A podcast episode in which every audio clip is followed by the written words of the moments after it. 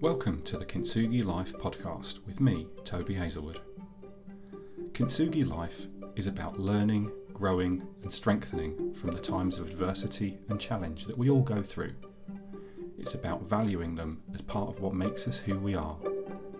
Right now, let's get into the content.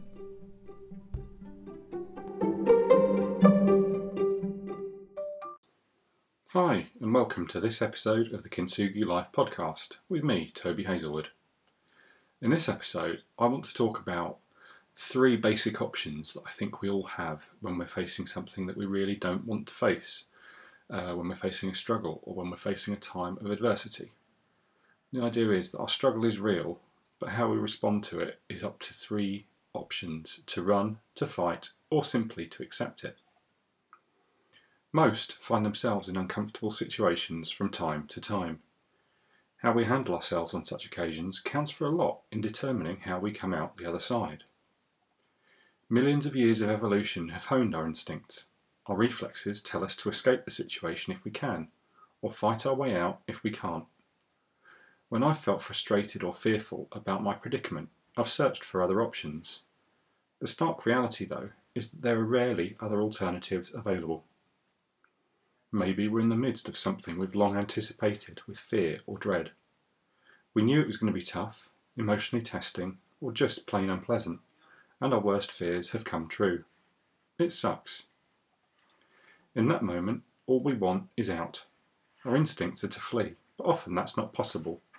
Try explaining your actions to your boss as you escape giving a presentation by running from the room, or ditching a date because they self described as an 8 out of 10 for looks and personality but they're a charitable two at best.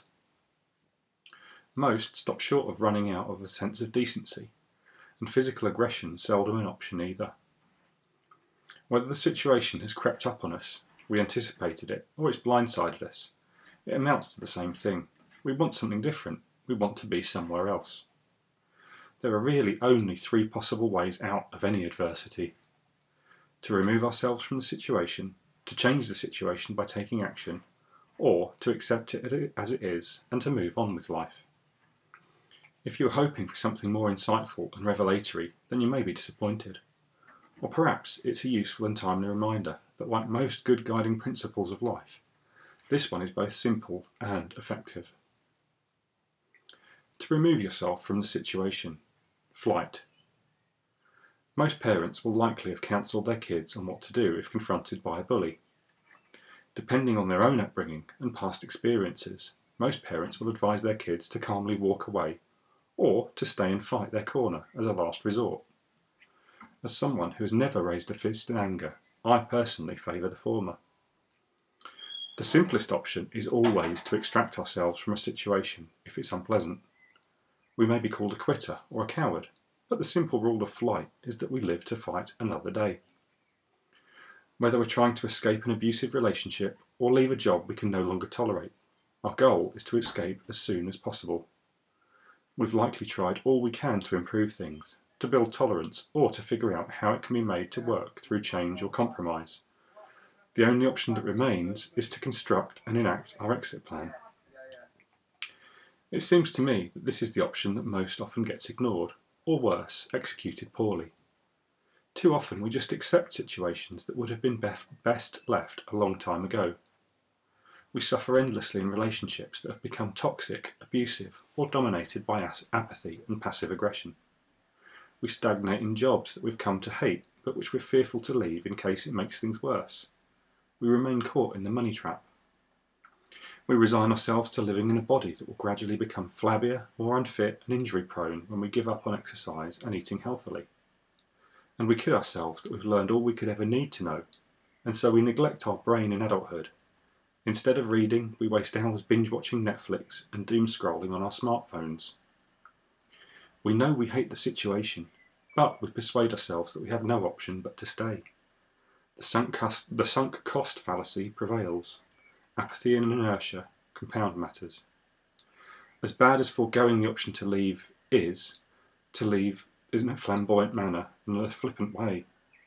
I've left my job on a whim, quitting in a moment of passion and anger, only later to regret it when I'd lost my income and couldn't find a new job quickly. Choosing flight may well be the right and inevitable option. It's smart, though, to formulate a careful plan for doing so, and to then follow that plan to the letter.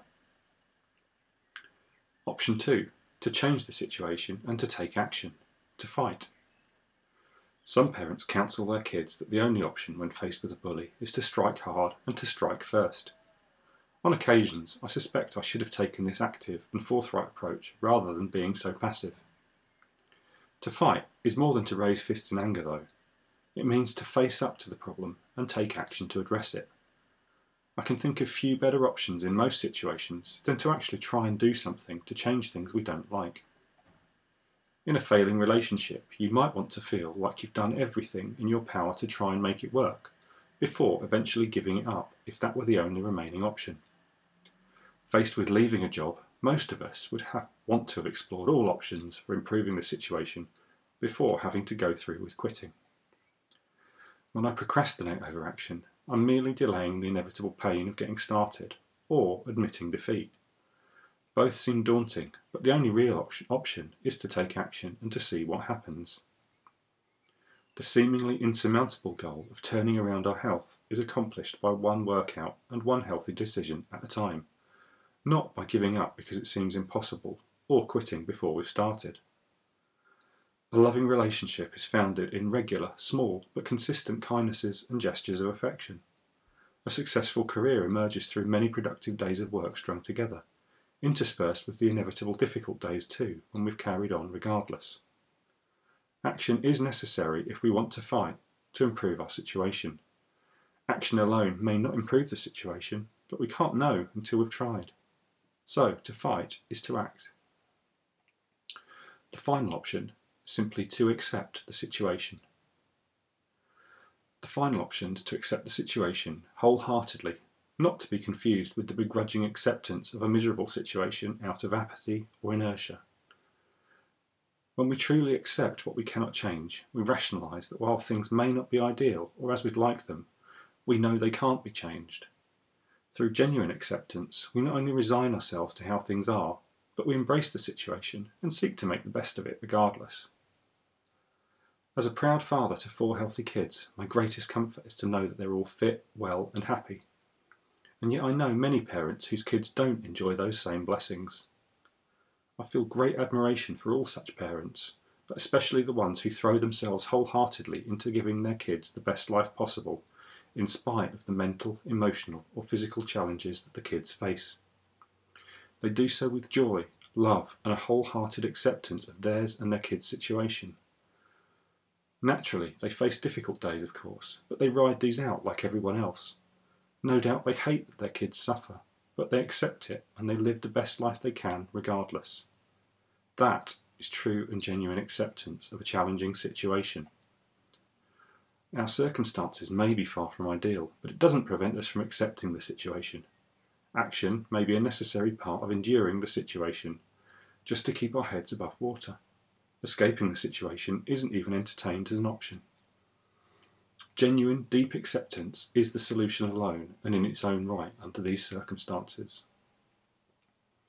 Summing up, as I reflect on times of adversity that I've faced in life, it seems that these really are the only options that we can entertain, both the life changing moments or the day to day adversities that we all face to leave, to act, or to accept. My personal bias is towards action wherever possible, but I acknowledge that this sometimes comes at the expense of acceptance. I'm often too keen to leap forwards to find or implement a solution to life's problems. A little contemplation and consideration of acceptance might be a better solution. And sometimes, of course, the right option is flight, to walk away, to release, and to forget.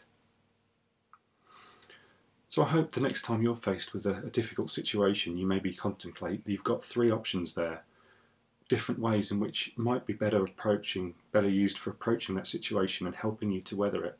You don't just have to always fight it. You don't just have to always run away. There are good options in each situation.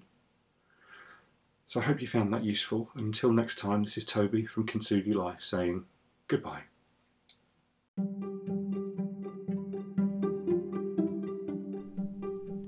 You've been listening to the Kintsugi Life podcast with me, Toby Hazelwood.